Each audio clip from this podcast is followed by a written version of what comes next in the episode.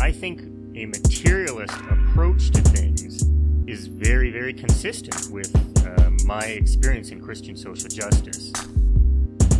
I feel like the the deeper I get into anarchist practice, the deeper my faith is getting at the same time. I would hope that you know securing means of life for all would be something all people of faith would say, "Oh yes, that's at the basis of what we believe." Those who are most marginalized know the most about the true, the good, and the beautiful. To me, it's less that I think building class solidarity is a bad thing, as much as it seems like if you don't attend to things like anti-black racism, um, that's always going to get in the way of building class solidarity. Actually, and when you go back, you find that a lot of uh, revolutionary grassroots participatory movements, the, the precursors to what you could call um, the barrio assemblies and these like you know grassroots neighborhood organizations. A lot of these were sponsored by the church. What does it mean to say that the Christian tradition is internally contradictory and there are antagonisms there and you're always uh, being faithful to some aspects and betraying other aspects? Welcome to the Magnificast, a podcast about Christianity and leftist politics. I'm Dean Detloff. I'm a Catholic PhD student at the Institute for Christian Studies in Toronto. And I'm Matt Bernico. I'm the assistant professor for media studies and communication at Greenville University. Uh, this week on the show, we are talking with Travis McMaken, who wrote a great book called Our God Loves Justice on a guy named Helmut Gollwitzer, a German socialist Christian that you'll learn a lot more about later. But to kind of ease us into the conversation, we thought we would talk about um, just another brilliant, uh, brilliant take on Christianity and socialism offered to us at the Gospel Coalition. Uh, so this is an article called "Colin Kaepernick's Shirt: The Gospel in a World Haunted by Communism." Uh, Matt, yeah, uh, maybe you should uh, just lead us in here. What what are we looking at in this uh, great piece of literature? Yeah, for sure. Well, uh, something that Travis mentions early on in the conversation is that Gollwitzer was important to him because it was just someone that demonstrated that there's other types of Christianity possible. Um, so let's just do a stark contrast here with the types of uh, really bad Christianity that are possible, um, highlighted in the Gospel Coalition article here. Uh, okay, so the article starts off with some stuff about Colin Kaepernick and like a shirt he wore. Um, the shirt had Fidel Castro on it, and that was like um, not great for some people, I guess, who are watching him. I mean, personally, I think it's awesome. It's a great shirt. Um, I'd buy it. But, anyways, that's a segue into how the article starts talking about communism. So it's not really about Kaepernick at all. It's actually about um, Greg Forster, the author of the article's uh, extremely bad take about Christianity and communism. Uh, the article is really kind of strange uh, because, uh, on the one hand, it starts off just kind of going through a, like um, sort of how the temptation for uh, uh, for choosing sort of communism over capitalism is great, uh, and that the the world is sort of so, so riddled with um, the depravity that is uh, common for Christians to talk about. Um, and uh, communism seems like a way to kind of get out of that depravity, but actually, it's not. Um, surprise, surprise, Greg Forster. Uh, that's his position. Uh, so he kind of goes through and starts talking about why communism is actually bad. Um, he doesn't ever really say anything sort of philosophically interesting about communism or even practically damning about communism. Uh, he does he say, never even says what communism is. Yeah, se. that's true. Um, he does not. Well, uh, the only thing, the kind of most concrete fact that he ever says about communism is that it killed 100 million people and uh, there's actually no citation for that one, so I can't really judge the veracity of that claim. I would imagine that's one of those uh, like overblown numbers that people get from like uh, Nazis in World War II or something like that. Um, I mean, who knows? Yeah, for real, who does know? Um, those those types of like numbers about how many people communism killed are usually uh, dubious at best. Um, but uh, yeah, I don't know. So he goes on talking about liberation theology and um, how skeptical he is of that. Um, but uh, things get really pretty weird because he uh, to kind of argue against communism instead of just kind of like making like an actual theological claim or a philosophical argument or any type of critique. He just uh, says, "Well, the Bible says property is good. so that's why communism is, communism is bad. I don't know. Uh, we can talk more about it in a second, Dean. But what did you think about the article? Yeah, I mean, it's a fantastic article. Um, just t- really tightly argued. my my favorite part is that um, the article opens talking about how Colin Kaepernick wore the shirt, and then he says that uh, uh, Kaepernick sabotaged a national dialogue about police brutality by wearing it, uh, which I think is pretty funny. can, yeah, it's very funny. Um, like, I'm sorry, people are not refusing to listen to Colin Kaepernick because he wore a shirt with Fidel Castro. They're refusing to listen to Colin Kaepernick because they're white supremacists. Yeah, exactly. like, I bet like the majority of people who watched him give that speech didn't even know who was on his T-shirt. uh, there's no way. Um, Fidel Castro doesn't have the same kind of recognition. Uh, it's just man, but, if he only had worn worn a uh, just sensible T-shirt, this situation would be so different. A, a, Ludwig von Mises T-shirt, um, maybe things would be different. Yeah, exactly. Um, yeah, it is out of control. Um, but I think uh, my favorite part, um, or maybe like one kind of point of, of hope in this article, is that he just keeps uh, keep keeps worrying about how communism is a specter haunting the church and uh, it's so great because um, as Jodi Dean argues in a few places, when conservatives are scared of Marxists, that means that like maybe Marxists actually matter.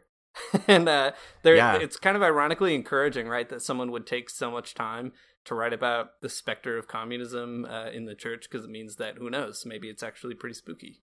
Uh, well, uh, like we said, he doesn't say a lot about what communism is, but he does say a lot about what communism isn't. So here we go. a, a, quote from the article Communism isn't a political and economic theory that happens to be associated with atheism. It is atheism.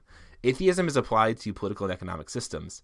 Like fascism, communism is an eschatological theodicy built on and therefore an idolatrous worship of political movements. Communism is essentially fascism for rationalists oh my gosh.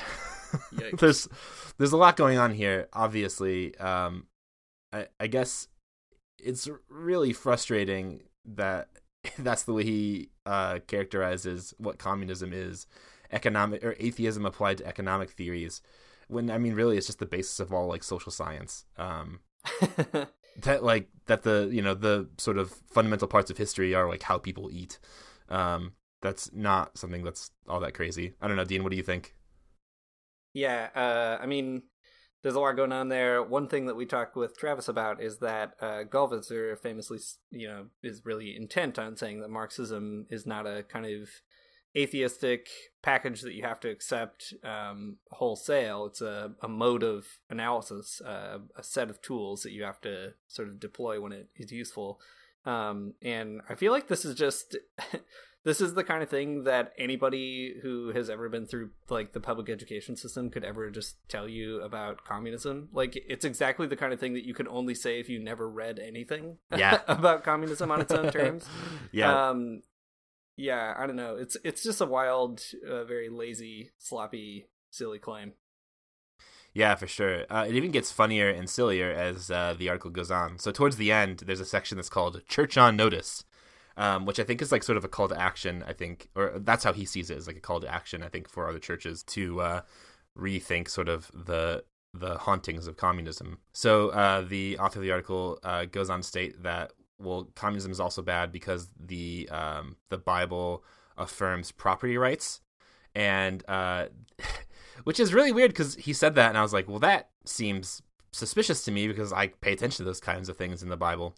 And uh, the one Bible verse he uses to um, he uses to overcome the sort of specter of communism in the Bible is Acts five four, which is like which is hard extra hard for me to believe because Acts is like the one good communist book of the Bible. I mean, there's a bunch of other ones too, but that's like the one where communism actually happens um, in in the Bible. So I was incredulous.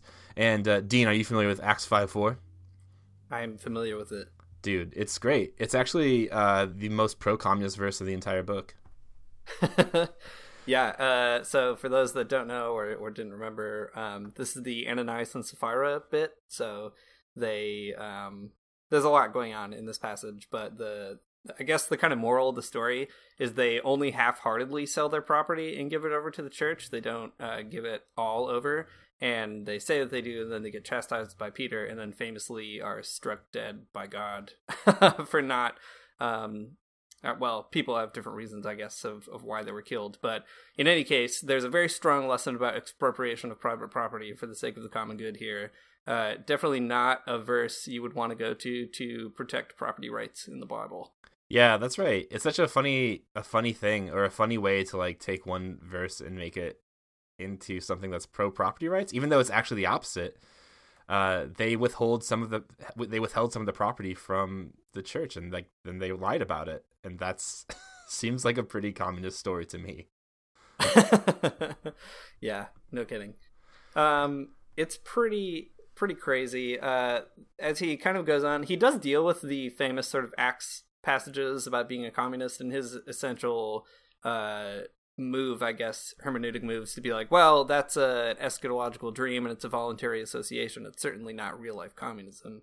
Which I mean, there's a lot to be said about that. Uh, not least about how people like to ignore parts of the Bible that they think are really hard, which is ironically what conservatives are always complaining about. Yeah. Um, but at the uh, at the end, he says, um, justice requires more than the protection of the laws that structure market relations.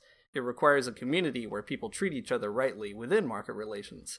That community ought to be the church, which can model justice in a way that can influence prevailing cultural norms.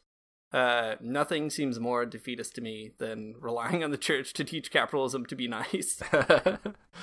yeah, that seems uh, pretty silly. Uh, definitely something you're gonna be waiting a while for. I mean, speaking of like eschatological dreams, hello, this one. yeah, no kidding. Uh, so there's a lot more to be said about this article, even though the article doesn't itself say very much. Uh, but it does demonstrate a lot of kind of common, I guess, misunderstandings about communism and just really, really glaringly obvious um, bad readings uh, of communist theorists of the history of Christianity and communism. Uh, but I think it's a really good setup for what Travis is going to talk to us about in a minute about Gollwitzer and um, a kind of more nuanced take on Christianity and, and socialism. All right, well, let's go to Travis.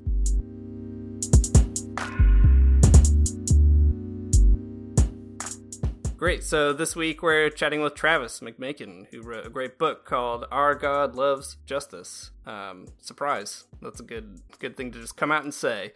Uh, Travis, before we jump into that and hear a little bit more about your research on Helmut Gollwitzer, um, could you just tell us a little bit about what you've been up to lately? Doing way too much paperwork. My institution, in its infinite wisdom, decided that I had the makings of an administrator, and so uh, for the current academic year, I have been swamped with those kinds of tasks, doing less teaching and Yikes. trying desperately to find time to read and maybe write a little bit, but. But it's been uh, been rough in terms of transition and workload this year, so I don't have much exciting to say on that score, sadly.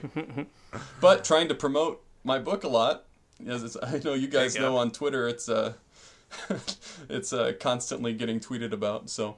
Yeah, yeah, for sure. by me, just, I don't want to give the wrong about. impression and think other people are tweeting about it. It's all by me. but yeah, there's a great uh, theology corner event coming up. Uh, I guess we should just maybe we can just plug that at the top here. Um, Matt and I are both contributing to it, but there's awesome. a good discussion. I hope what will be a good discussion of uh, Travis's book there. So for folks who are interested, um, that's a cool thing. Yeah, I'm looking forward to see what comes out of that. Yeah, I bet it must be weird as an author to like invite a bunch of people to think about what you've written. Um, good for you. That sounds really vulnerable. Well, on the, yeah. on the one hand, on the one hand, as an author, you want people to read your stuff, on the other hand, as an author, well, at least me, I don't want people to read it. Just like, just let it be. I'll move on, do the next thing. that's kind of done now. Yeah. And that's just kind of a relationship that I've had to all of my books. Once I've written it, um, to a to a certain extent, that's out of my system now, and I'm ready to move on to the next thing. So yeah. I've been trying to be a lot more intentional with this particular book, this Gollwitzer book, to uh, to sit with it and try to find different ways of engaging people and making sure that it that it reaches people um, and and cuts through a lot of the the noise and the other publications and things. But but just pers- mm. at, at a personal level, once I've written it, I'm kind of moved on. So it's it's an interesting dynamic. Yeah, I bet that makes sense. Uh, it also makes sense why you'd want to push this one because, as we'll talk about in a minute here, there's a lot of good contemporary reasons to kind of keep reading it instead of just leave it on the shelf. Um, Matt, what have you been up to? Uh, it's advising time. Some advising students. and uh, that's the most like Eeyore version of that sentence I think Yeah. I've ever heard. yeah. So it's been um, it's advising is so difficult. I can't. I can barely make my own schedule, let alone like the schedule for thirty students. Um, uh, but also, uh, one of my classes read Borges today, and that was really fun. Had a good conversation, so it's not all bad. that sounds good. Yeah. What about you, Dean? Um, not too much, except uh, the school that I go to, ICS. Uh, we are looking at courses for the fall and winter, and I'm on the committee um, to look at them. Oh, one cool thing about ICS is that uh, students here are invited to be involved at like every level of institutional governance. So uh, this year, my my job is to review syllabi and um, propose program changes and all that kind of stuff, which is awesome. It's cool that you, as a student you have like a a significant say in your own education. Um, but it means I've been in a ton of meetings that are simultaneously like keeping me a little too busy, but also exciting to kind of figure out what profs are, are looking forward to teaching. There's a there it looks like there's going to be a class on Zizek in the fall, and also a class on Black Panther and African liberation, which is just like so crazy to me to think about. So I'm pretty pumped about all that. Yeah, That sounds like great stuff. does sound neat. and Think so. and it's kind of Yep. it's it's fun to see through your eyes how these um these tasks and this kind of committee work can appear to be interesting and uh, exciting because from where I am in the in the whole process it's uh it's it's lost a bit of its luster let's just say that Yeah, I believe it. Um, it is taxing for sure. Uh, I think a place like ICS, this is, I mean, I'm always happy to plug this institution because it's been so good to me. But uh, what I love so much about it is that um, basically the idea is these meetings are super important and they like really drive that home that like, yeah, they're a lot of work and kind of tedious, but it's it's a good thing that we kind of have the ability to shape our own um, you know, lives basically together. It's a very small school, so uh, yeah. Despite all the tedious nature of uh, some of the meetings, it's also like sometimes I'm just like, well, I'm pretty privileged to be able to actually care about it as a student instead of just like waiting for someone to tell me what classes I can take. um, well, let's uh jump right into it. Um, Travis, so we oftentimes when we have someone uh talk about a piece of writing, we ask them to give an elevator pitch for that writing to get everyone on the same page. Uh, so we're going to ask you to do that now. What would be your elevator pitch for Our God Loves Justice? So you know how there's lots of conservative and evangelical Christians running around talking about how religion and politics should go together in a certain way. There are other Yes. options, and, and Gollwitzer gives you one of them. So that's my elevator pitch uh, for for this book. It really comes out of a place, and and I have a North American evangelical background. That's kind of the the brand of Christianity that I grew up in and out of, so to speak. Um, but this book is really about uh, trying to find an example of somebody who engages both with the Protestant theological tradition at a deep and dogmatic sort of level, while also engaging in a different kind of politics, and a kind of politics that you don't often see articulated in theological terms in uh, North America. So that's my elevator pitch for the book. It's a, it's um, an example of, of a different option uh, that most of us haven't considered all that much. Yeah, sounds like a good. Uh, that's a good elevator pitch. That there is another option. Um, I like that. Well, Me too. Uh, what drew you to Gollwitzer, uh, ex- like explicitly? What about him was really like your jam? uh, it it it happened in what was that? The spring of 2011. So I was never very politically engaged growing up. I grew up in kind of a Reagan Republican household. Uh, what I would what at this point has become something like a moderate or or center Republican sort of position. Um, but still on that side. And as I went to college and then went to seminary, I started just this is how I wrote it on my Facebook page. And if we look, it might still be there, but it says when it asks you political views, I wrote, I'm a moderate, but I'm probably left of you. And, that's, and so all through that period, I was starting to uh, think a little more critically, but not not spending very much time at it because all of my time was set uh, was taken up with courses and the in the theological tradition and exegesis and all of this kind of stuff, and um, that started to change with the uh, financial crisis in the first decade of the 20th century, the whole Great Recession thing that began at the end of 2007. And uh, they, they talk about the ending of it, I believe, at the end of 2010, beginning of 2011. And that period basically coincided with my time in the PhD program. So that um, by the time I was coming out of my program and looking for jobs and things, it was just about the same time that all the data on the quote unquote recovery from that economic event started coming out. And we began seeing that all of the um, the growth in the economy that was happening as we recovered from this, all the profits from that, all the wealth that was being generated was going to the top few percent of US society, and that the rest of uh, the United States society was not benefiting in any way from that quote unquote recovery.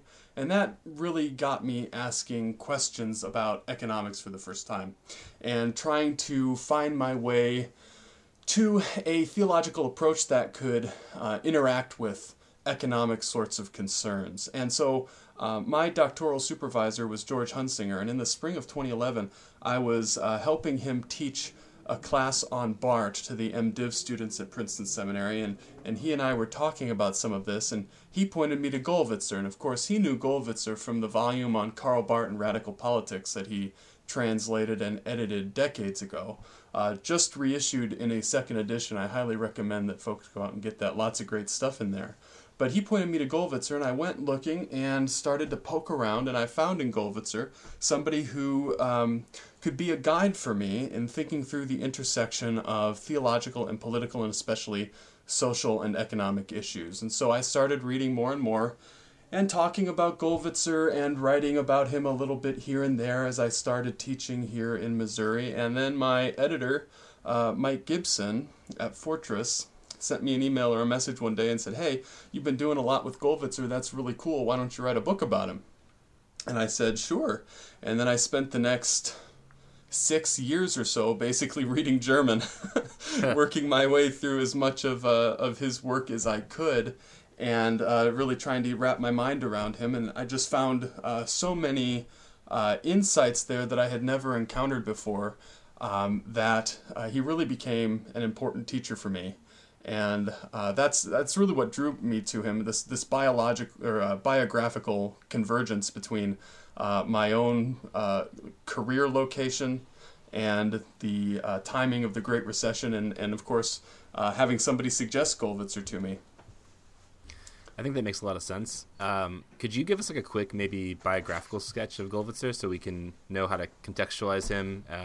because he is not like he's not Karl Barth, right? Like he's a little bit of a, a, a maybe a, a, minor figure in sort of the history of theology. So could you contextualize who he is and what he's about for us? Yeah, he he looks like a minor figure at this point. Um, there's a couple reasons for that. Um, I, get myself in trouble with uh, my fellow theologians for some of this stuff, but uh, Moltmann lived longer and uh, got people a lot more excited with his eschatology. Um, but politically, Gollwitzer was left of Moltmann.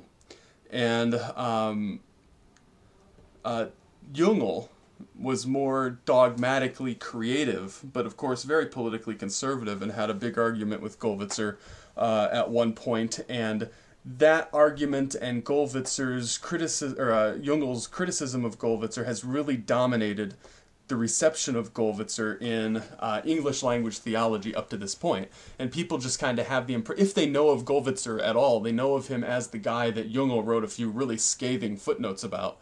And um, they don't really think it's worth their while to look any more closely, uh, which is really a shame. Um, and of course, uh, he's one of Barth's students, and he didn't write a multi volume, you know, 13 part volume dense uh, dogmatics for people to mine for their theological insight. Really, Gollwitzer was much more about taking the broad contours of Barth's dogmatics and uh, putting them to work, deploying them. I use the word deploy a lot for his use of the dogmatics because he's all about putting them into practice in a concrete, socio political sort of way. So he's not interested in theological innovation, he wants to put Barth's theology to work.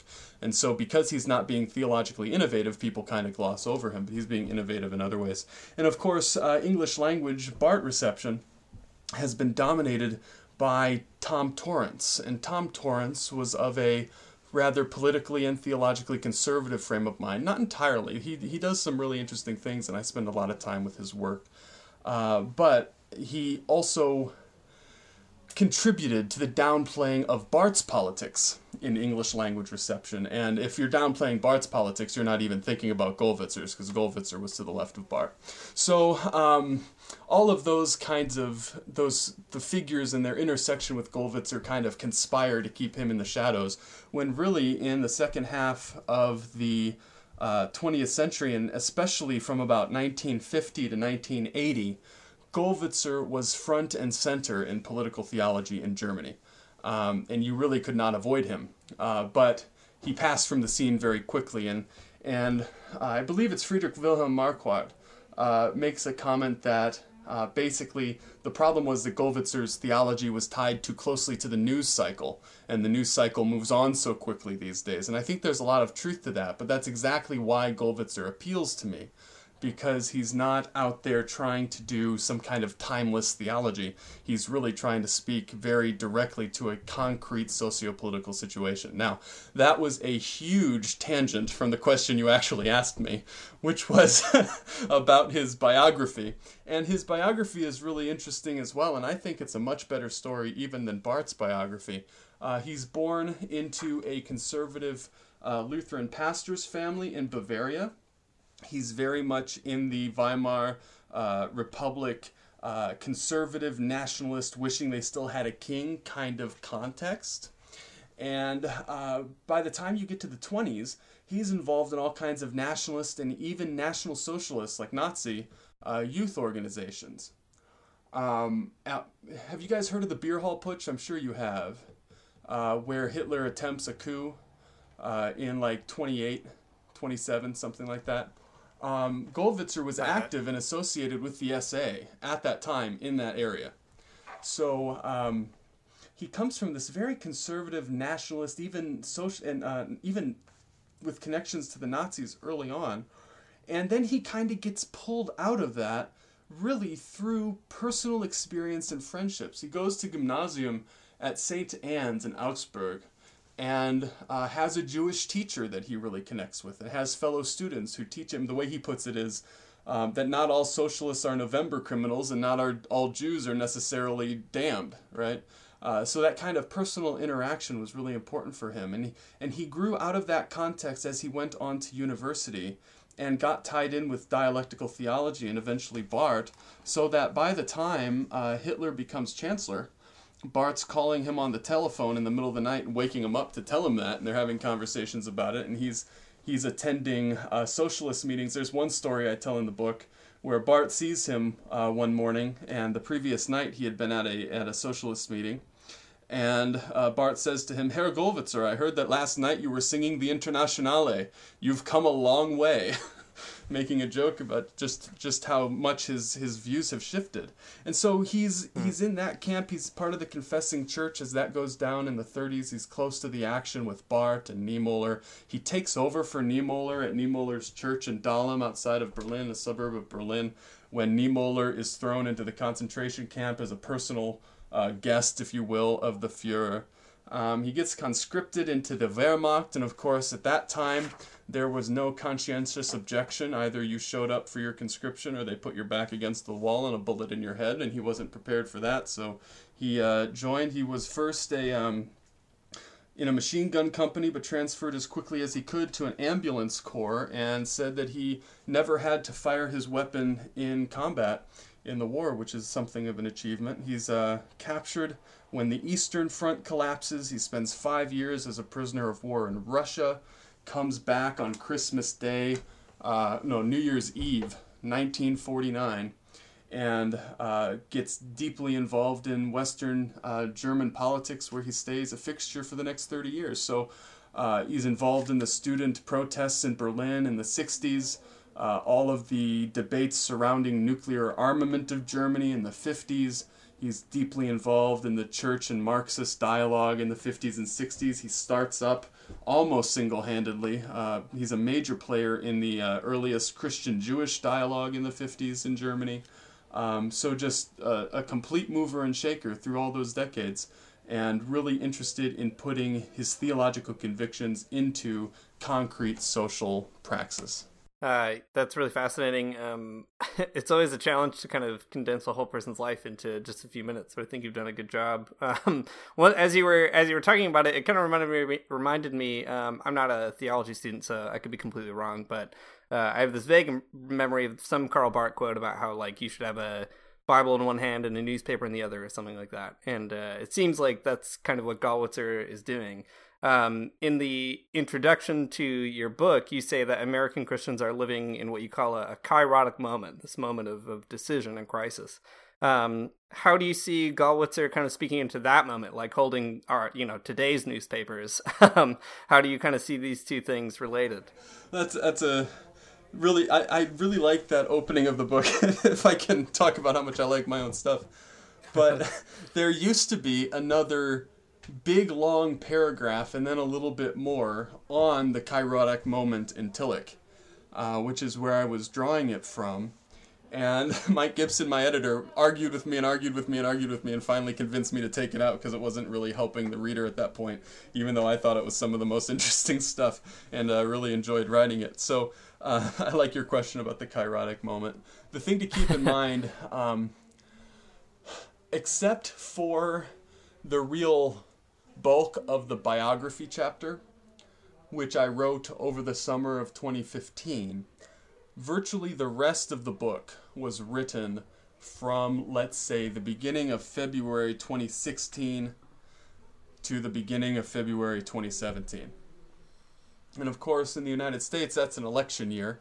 Mm-hmm. And um, so that's really what's in the background as I'm thinking about the kairotic moment, a moment that appears so pregnant with possibility, and both possibility for improvement and possibility for disaster. And the question that Tillich raises in talking about the kairotic moment is will people recognize it and push it in the right direction? Because it can go either way. And that's that's really what I feel like um, our situation is in North America and has remained uh, over the last you know year and a half since I wrote that year and a couple months since I finished writing. Um, we're in this kairotic moment where things kind of kind of uh, stand on the edge of a knife. I'm I'm thinking of the quote from the Fellowship of the Ring in Tolkien, where Galadriel says, "The quest now stands on the edge of a knife, and if you falter just a little bit one way or the other, it will fail." Um, we're, we're in that kind of a moment, and the question is: Is uh, North American Christianity gonna push the kairotic moment in one direction or the other? And so, by offering up Gollwitzer at precisely this moment, I'm trying to do my part to push it in the direction that I would prefer that it go and that's uh, in the direction of maintaining a kind of uh, deep and fruitful and um, nur- uh, nurturing contact with the Protestant theological tradition while also uh, engaging in progressive political praxis. So um, that's one thing I feel like is missing in the North American context. You have people who are in contact with the Protestant theological tradition, but they tend to be politically conservative. And you have people who, even church folks, who are politically progressive, but they tend not to be in very much contact with the theological tradition. And I think Gollwitzer helps us straddle that divide in some very helpful ways. Cool. Well, speaking of progressive political praxis, uh, this is a podcast about Christianity and leftist politics. Um, and I think uh, what appealed to Dean and I most about Gollwitzer and what you've written about him is that he is unabashedly a socialist. Mm-hmm. Um, and that's what we like on this podcast. Wait, so, I thought you guys, I thought you guys were, an- were anarcho-communists. Uh, nope. we're we're friends with them. Yeah, for sure. We'll hang. Fair enough. Yeah. Uh, but so uh, that being the case, could you tell us a little bit about Gollwitzer's socialism? Um, uh, he kind of seems to be more of like the democratic socialist type, but also he's um, got some interest in real revolutionary moments. Um, so uh, just maybe tell us a little bit about what, what that socialism looks like for him. Yeah, and I think um, it'd be good if we talked a little bit about the revolution question further. Um, definitely he's a democratic socialist. He understands the sort of socialism that he would propose, this kind of theologically uh, motivated socialism, as the fulfillment of um, some of those key bourgeois liberal values from the Enlightenment. Um, he will quote from the slogans of the French Revolution, uh, which I'm blanking on now um, fraternity, equality, what's the other one? Liberty. Liberty, Uh, that's it. Yeah, Liberty. So he'll he'll allude to these these values with some regularity, and and really the point that he wants to make is you don't have any of those things under capitalism. You don't have uh, equality, you don't have liberty, and you don't have solidarity or fraternity. Um, and really, if you want to enjoy the fruits of that kind of um, enlightenment moment, you need to carry it to its fulfillment in a form of democratic socialism. Uh, in terms of the kind of concrete day-to-day in and out details of what his socialism looked like it's I've, I've found it really hard to flesh that out and part of the problem is we don't yet have a real critical biography of Gollwitzer. Um, I've got an acquaintance from Germany who wants to write one. His name's Benedict Brunner, so uh, watch for that. I'm, I'm constantly poking him and saying, hurry up and write this so we can read it. Um, and I think that once we have that gap in the literature filled, we'll know a lot more. Um, but we do know a bit about his, or at least I know a bit about his engagement with the students and the student um, revolution, so to speak, of the late 1960s, from like about 66 to 68 in Berlin. There was a period of unrest. Gollwitzer was friends with the student leaders. He had he hosted them in his home. Uh, he spoke with them. He defended them in the press um, against attacks. He he reasoned with them uh, about the tactical um, advisability of certain approaches. I mean, he was he was very much engaged there. So and he he adjusted his own teaching dramatically instead of following the usual uh, lecture pattern that you would have, the lecture pedagogy that you would have in Germany. He really he turned all of his classes into seminars where he treated his students as you know uh, junior learners in the company of a senior learner. Uh, and so that they were all learning together as a community. So he tried to put um, those sorts of values into practice in his own professional life and to use his position at the university to support those students and their, their calls for justice. He, he attended um, many anti war rallies. Um, he was very supportive of the Greens as they developed, uh, even when they were um, very disparaged in the media for what were seen to be kind of terrorist leanings, so to speak. Uh, I've seen multiple pictures of him being carried out of rallies and protests by police.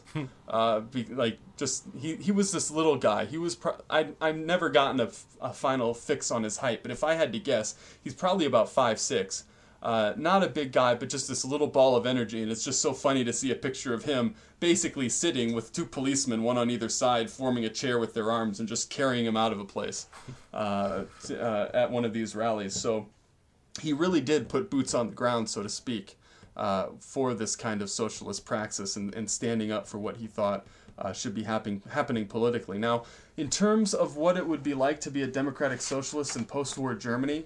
Um, post-war Western Germany, the Bonn Republic, uh, became very reactionary very quickly, and um, and people like Gollwitzer initially hoped that after the war there would be an opportunity to rebuild society on a better footing, a more just and equal footing, uh, to correct some of the mistakes uh, from uh, pre-war society.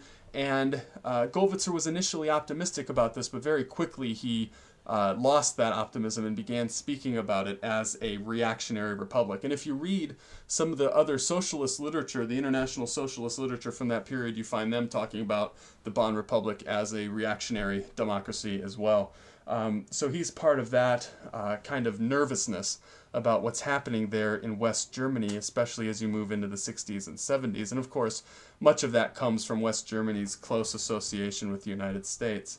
Um, for more, I, I, just went and dug out some sources uh, in case people were interested in democratic socialism in Germany at this period. There's a book in English by um, James Bentley.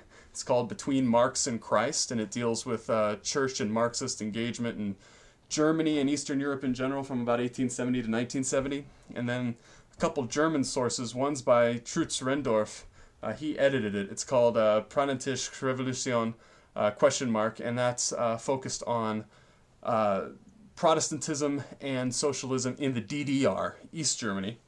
And then there's another book uh, edited by Siegfried uh, Hermle and some other folks called Umbrüche, and that's about um, German, Protest- German Protestantism, West German Protestantism, and the social movements in the 1960s and 70s. So, uh, any of your listeners who want to dig in more into what uh, socialism looked like in Germany and in the church at that time, those are some good places to look.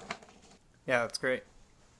Um, we uh, Matt and I have been researching Gollwitzer a little bit just for the responses that we're doing, and um, we were just chatting the other day about all these pictures I found of him uh, speaking at a Sandinista solidarity rally in Germany, which is very cool. So um, yeah, I dig that a lot. And Uh, maybe we could talk a little bit.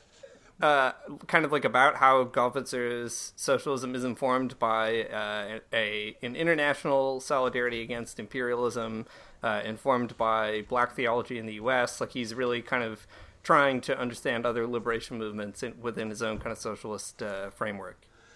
Yeah, and in fact, he has writings on um, things going on in a number of different Central and Latin American countries uh, during those decades. Sadly, I have not been able to give them close attention um, at all.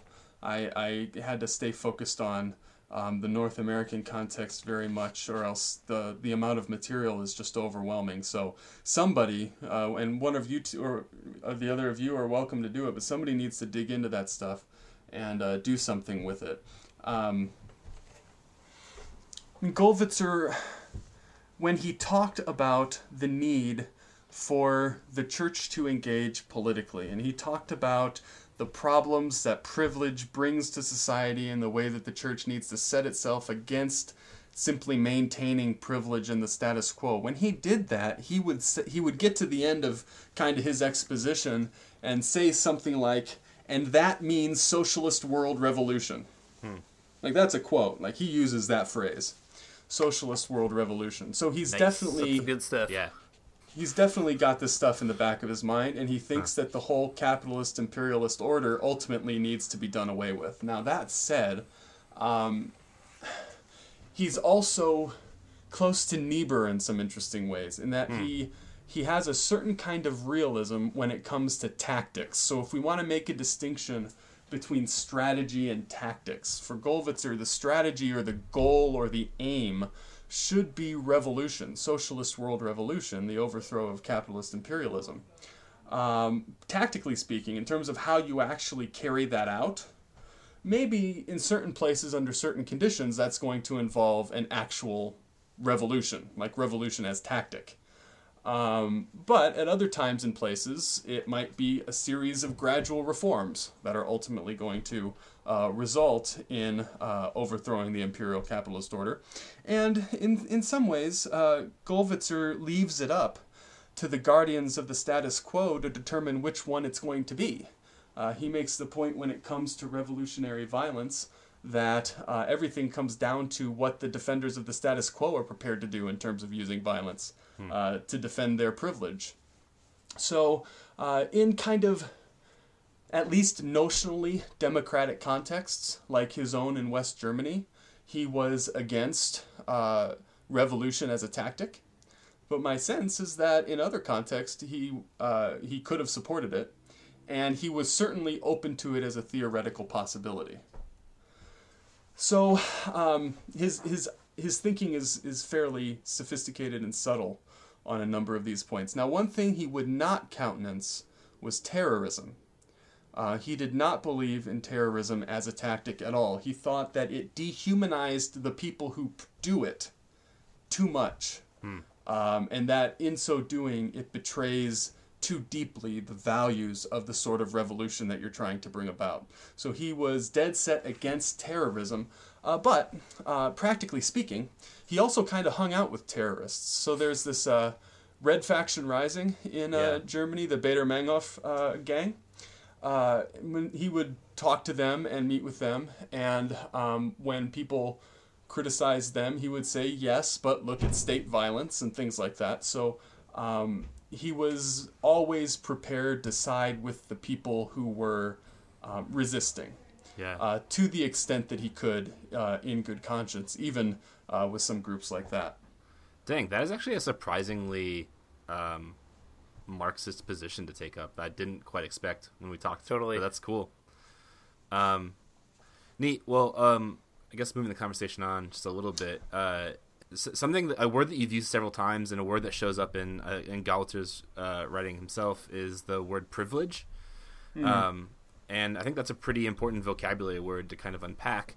Uh, I wonder. I mean, so um, in the the bit that I've been reading to write this blog post for Theology Corner, uh, he talks about sort of like the leveling of privilege or the redistribution of privilege. Um, and uh, the question that I'm kind of wondering is if that is always economic privilege, or if he had any thoughts specifically about things like white supremacy or imperialism. I mean, imperialism. I guess we've kind of talked about it a little bit, but um, being in Germany and uh, I guess having uh, the sort of uh, the the wartime experience that he did, uh, uh, does he have any specific thoughts on racism or white supremacy? Yeah. Um, I mean, some of that is in the background of his engagement with uh, in Jewish Christian dialogue, trying to overcome the unique racism of his own context. But for Gollwitzer, privilege is a broad category, not a narrow narrow one. But that said, um, he's also sort of in the Marxist vein where um, he would be tempted to say that unless you deal with the economic privilege, you're not ultimately going to be able to deal with any other kind. Um, that it, at the end of the day, it ultimately comes down to um, to following the money. Um, now, he learned a great deal from James Cone. He read James Cone. He read other um, North American, African American literature, uh, like Invis- Invisible Man. That novel. Have you guys read that? I found uh, it's a really interesting novel, but I found allusions to that in some of his writing. Um, so he's he and he was at uh, and participated in Martin Luther King Jr.'s funeral. He happened to be in the states at the time, and uh, when it happened, he went down and uh, and was there for in part of that. So um, he was engaged in these questions of race as a form of privilege, and that would you know bleed over to analyses of white supremacy and things like that. And and he really, I, I mentioned the allusion to Invisible Man earlier. He talks about how uh, black people are like the invisible man in the Western theological tradition. They're always there, but you never see them, and that this is a problem that the tradition really needs to grapple with. Uh, he has an essay, it's actually in English already. Uh, I believe it was in the Union Seminary Journal, uh, called Black Theology, and it's just um, incredible for having been written in the 70s by a European slash white guy. Um, so I really recommend people look that up and check into it. But he was very much um, expansive in his analysis of privilege, even though, in a certain sense, for him, it always came back to a fundamental question of economics.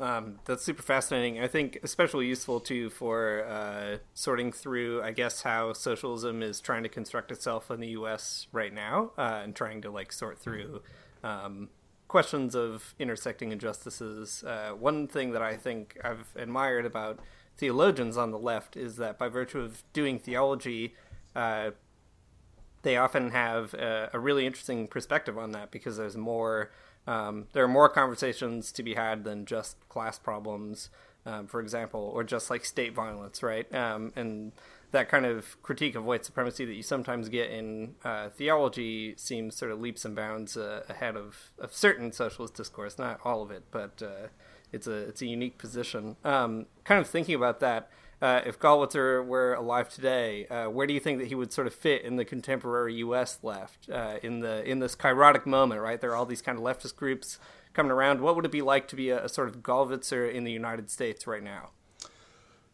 So Gollwitzer, when talking about Barth and Barth's theology, describes life as a professor as involving a certain bourgeois undertow. And I have to confess, uh, you know, can, if we if we engage in confession of sin, as you know, probably isn't a terrible idea to do from time to time, I have to confess that um, far too often I am con- caught in that uh, academic professorial bourgeois undertow. So the composition of socialism in North America, especially right now, is not something I know very well. And of course, I, I, I basically know enough to say that there has never been a very coherent leftist movement in the United States. But in terms of so, sorting out the different groups, I have very little wisdom or insight to share there. So I wonder, what what do you guys think? You've read a little bit of Gollwitzer, you've heard me talk about him. Yeah, maybe you know the the situation for the left in the U.S. better than I do. Where do you guys think he'd fit? It is hard to say. Well, one thing that I think is actually kind of interesting about this question is that he doesn't fit very comfortably uh, and uh, maybe in a way that's somewhat useful. Uh, for example, in, in the Democratic Socialists of America, the DSA, they're not a political party in the same way that the Social Democrats in Germany are. And uh, despite some problems that are sort of historically inherent in that German party, uh, one thing that they have had to contend with, and that Gollwitzer seems to have really picked up on, is that problem between reformism and revolution. Uh, so that's kind of like a very important historical debate within that political party, and it's one that uh, the DSA is sort of having trouble sorting out too, despite the fact that they're not, uh, you know, a, formal party. Uh, and that's kind of an interesting thing to think about. You know, Gollwitzer sort of couldn't really be in a party in the U.S. right now that would cater to all those sympathies. Um, but you know, maybe Gollwitzer would be able to uh, uh, sort of help Christians see why, for example, they should be thinking about not just the DSA, but also talking with people like the Party for Socialism and Liberation, right, a, an important Marxist-Leninist party in the U.S., or um, kind of thinking through people who who do take on really significant direct action, uh, like property destruction and other sorts of uh, really complicated social responses in the U.S. Um, you know, that's something that Christians are kind of afraid of doing. So yeah, maybe it's actually kind of useful that he doesn't fit so so naturally into the contemporary U.S. left. Uh, but it's fun to sort of imagine um, what he might say about certain developments, certain uh, political apparatuses. Um, I don't know. What What do you think, Matt? Any other things jump to your mind after? He's just one of those uh, thinking it through. yeah, maybe he's like uh, he's one of the soft Leninists in the DSA. yeah, yeah, that's right. I do think there's a way in which he can be described as a soft Leninist. Or like, Um, I think that some of some of what you've said though does kind of seem like it, he's he could be kind of characterized, or he could hang with folks in the PSL at least, uh, like his uh, the sort of like uh, disarmament kind of feel to him, the anti-war feel to him. Um, I think there's lots of overlap there. I don't know. You mentioned the uh, the SPD in Germany. It's interesting. Um, Barth joined the SPD in the early 30s just to kind of you know cast his lot against the National Socialists. And when he did, Gollwitzer caught him on the street and basically said, "What are you doing? Those guys are so stuffy and bourgeois. Why are you hanging out with the SPD?"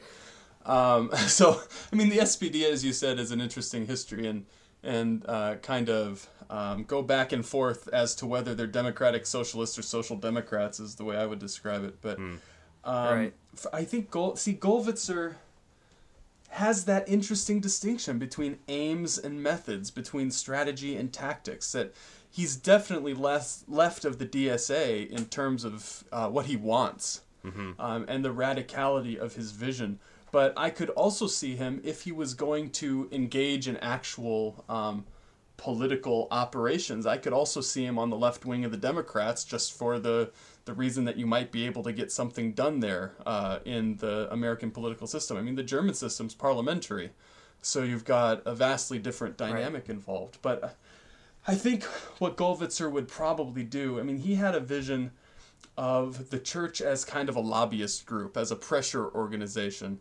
And I honestly think that in the North American context, he would probably spend most of his time uh, going from church to church and from leftist organization to leftist organization, uh, speaking to whoever would listen to him about the true socialism of the kingdom of God and what that calls uh, calls us to support and to renounce in in our own day. And so, um, I think in the North American system, he would be kind of that free radical um, that doesn't land any particular place, but is out there making noise and trying to push the conversation to one side.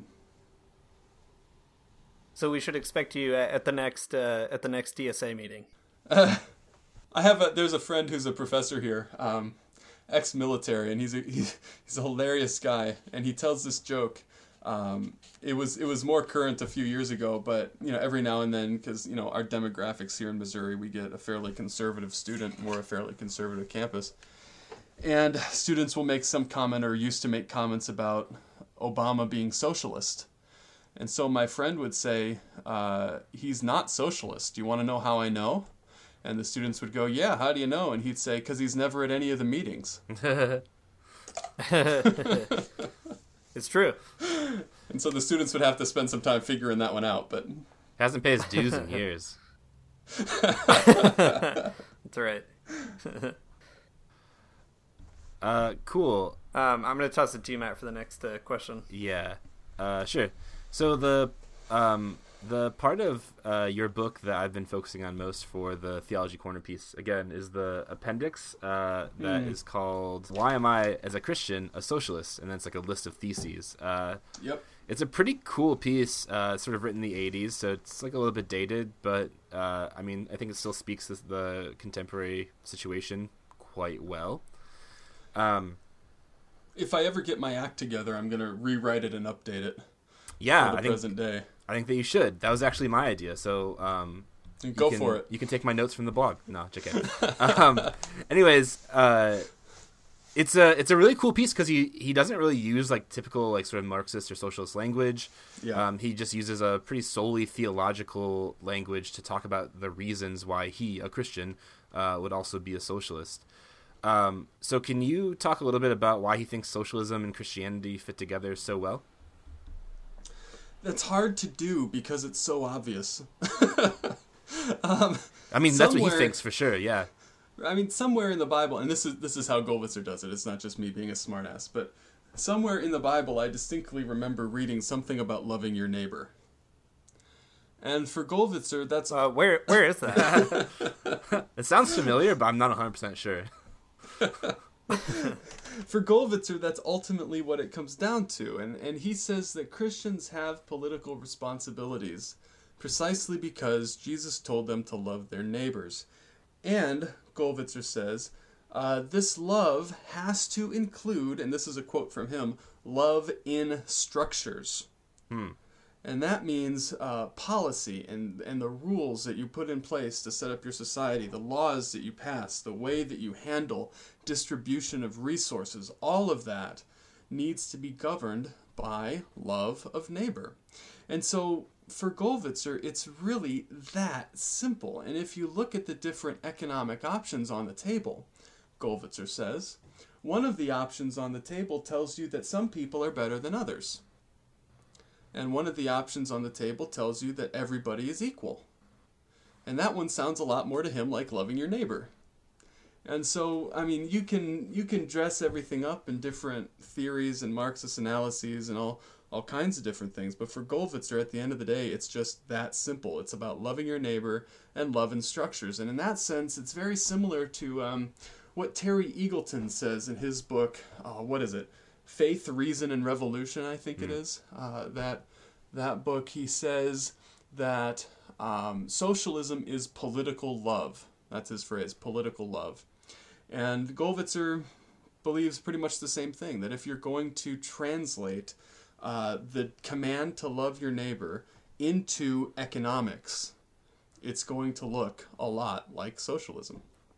And so, why should uh, should Christians be socialists? Because you've you've encountered the privilege that's built into the current situation. You've come to realize that the way the society is set up and the economy is set up privileges some people above others. And and he uses the traditional distributive ethical dictum. Um, and now I'm going to blank on the Latin phrase, but it's basically to each his own. And he says that under the capitalist system, that basic tenet of distributive justice is not followed because uh, the laborers are not getting as much as they deserve, and the owners of the means of producing wealth are getting way more than they deserve. And so, if we're going to be consistent and practice justice in terms of this basic tenet of distributive justice, then we have to find a different system. I like that so much, uh, the idea of love and structures, because, um, well, I don't know. I, I'm in a pretty similar context to you, um, a small conservative campus. Um, and we're also a religious campus, so there's a lot going on there to add to it. But I think that's probably one of the biggest um, the biggest questions that students often ask me about socialism or um, in Christianity, in the sense that like, um, well, uh, Christians should just like, I mean, the church should just do like what the church does and kind of ignore the rest of politics, or like, you know, um, uh, instead of instead of providing like uh, universal health care, the church should somehow like, uh, you know, provide um, funds for people to receive health care in some other way. Uh, through like sort of the unstructured routes of Christianity, and it seems like such a such a bizarre thing to actually think, but uh, I hear it quite a bit. Um, but anyways, the idea of instead loving through structures is helpful because, like, um, I don't know, I don't necessarily trust uh, any Christian organization to give everyone healthcare. Um, so maybe like the best way to provide love is uh, setting up, you know, uh, uh an adequate uh, legal system and an adequate uh, healthcare system. And it's not even about whether or not you trust them to do X or Y or Z the the amount of resources necessary is so um, great that any kind of voluntar- voluntarist approach at addressing the issue is just going to be quantitatively overwhelmed. It's just the, the calculus doesn't yeah, work sure. out. So there's really only one option, and that option is to use um, political structures to do what voluntary organizations cannot do. And this is really at the I mean I was teasing you guys about anarcho communism earlier, but this is at the end of the day why I have a hard time being a anarchist. It's I think that and I'm stuck at least for now in the traditional magisterial reformation mode that says the state isn't entirely a bad thing. Now, are there versions of the state that are almost entirely bad things? Sure. but the state as such can be necessary because otherwise you're just in a in a warlord kind of situation and and really it's all about those structures that we put in place as a community and the values that motivate those structures and that's the only way of addressing some of these um, in these problems of incredible scale well, maybe that's a good way to kind of transition to our new on-brand stock question that we close each interview with, uh, which is uh, what is something that you think Christians should know about leftists, and what's something you think leftists should know about Christians? And one way to kind of also re- recontextualize this is to draw on something that Gollwitzer says in the uh, appendix we were just talking about. Um, he says that uh, Christian freedom means to examine everything, keep hold of what is good, uh, literally beautiful. Um, and he's saying that with respect to Marxism. Mm-hmm. So, what should Christians keep hold of in Marxism, and what should Marxists maybe, uh, I guess, try to get a hold of in Christianity? Well, I'll co- I'm going to come back to your stock question because I want to say something in response to that that's different from the Marxism issue. Um, All right.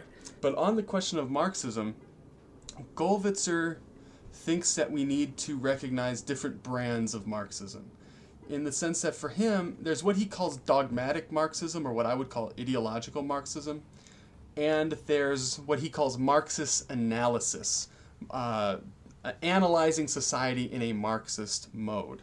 Now, dogmatic Marxism or ideological Marxism is what you get when Marxism turns into a theory of everything, to use a more a more common phrase, where you and and really I have a hard time thinking that Marx would be happy about this because he so famously said that philosophy should change the world, not describe it. But what you get with ideological Marxism is the attempt to describe the world through only Marxist categories, and um, eventually Gollwitzer says when you do this, you turn Marxism into a kind of pseudo religion where you you're using it to construct meaning.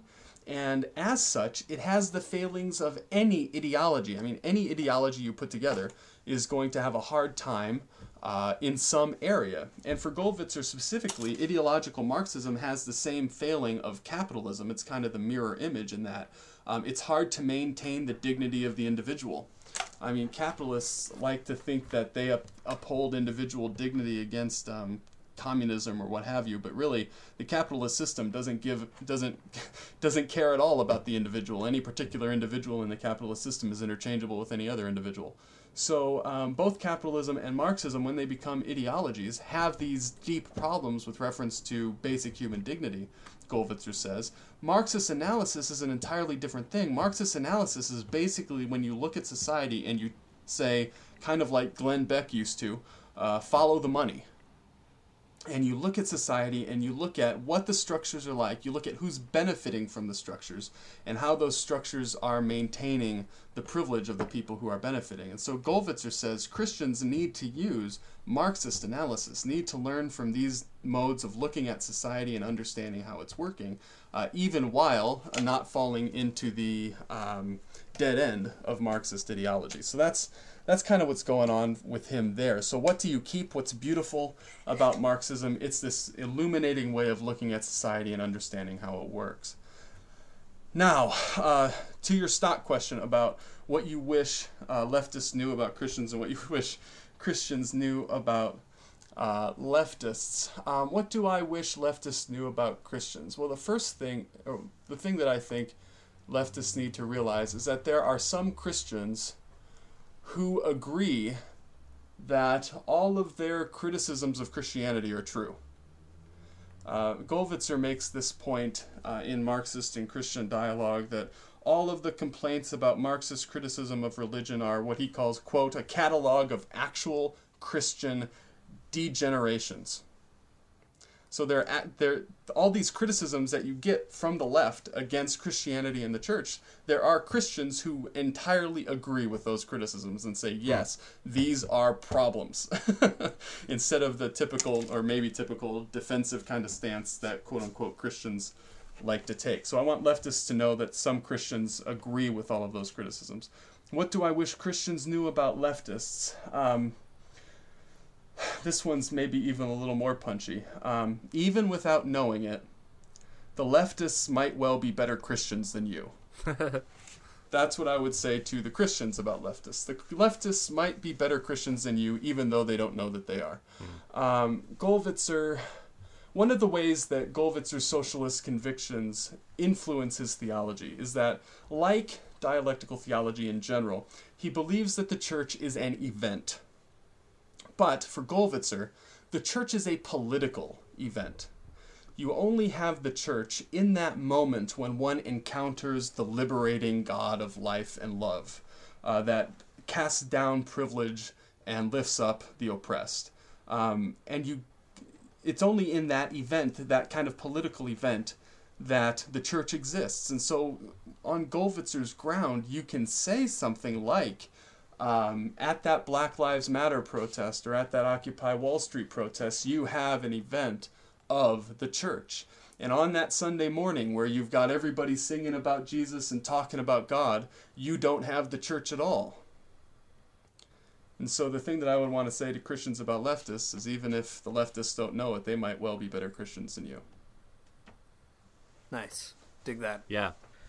That is good. Uh, a good a good thing to preach at Occupy Wall Street when it happens again. Um, well, uh, thanks so much for spending some time with us, Travis. My pleasure. Um, I really hope that uh, the book can get some traction and that people can find a way into it. Uh, I mean, Matt and I have been just kind of googling around and, and chatting and you know reading bits of your your writing, and uh, yeah, it's it's nice to have you know one more uh, one more resource in the pocket to keep thinking through how Christians and socialists can sort of figure out all this stuff together.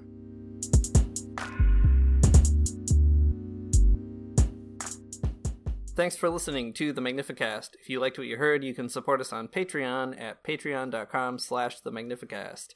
You can also find us all over the internet. We're on Twitter, we're on Facebook. We've got a Facebook group uh, called the Magnificast Basement, where you can post all your your good good links and chat with other folks. Uh, some other points of order: iTunes reviews. Haven't had a good one of those in a while, and we need them to stay on the charts to keep up, uh, to keep usurping Joel Osteen. That's what we're trying to do this year. So. Uh, if you haven't left a review, go ahead and leave one. If you have already, leave five more. Why not? Who's stopping you? Not me, that's for sure. Uh, and um, I hope that everyone's having a really good Holy Week. Uh, we didn't get a chance to do anything about Easter this week, but fingers crossed, we're going to have a very cool episode on the Easter Rising next week. So stay tuned for that, and uh, we'll see you all around. Um, also, our intro and uh, transition music is by Amaryah Shea, and our outro is by the Illogical Spoon. Uh, great. Okay, see you next week. Get up for church in the morning, church in the morning, souls alive. Heaven come to earth and there won't be no church. We'll meet down by the riverside. There we'll swim with all creation. Never get tired, never bored. Don't worry, someday there'll be no dam between us and our Lord.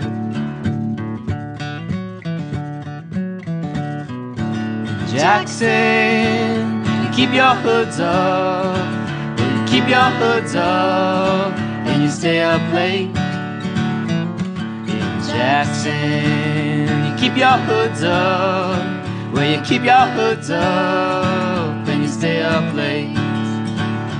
Oh, don't mind a cold night, but we might mind if you leave too soon. So come on now, it's still early. I what else are you gonna do? As we kissed in the alley by the Michigan Theater, fall snow was glowing in the lights of the downtown. Saw a spark in your eyes, I just spoke it. Said we're gonna turn this whole place upside down.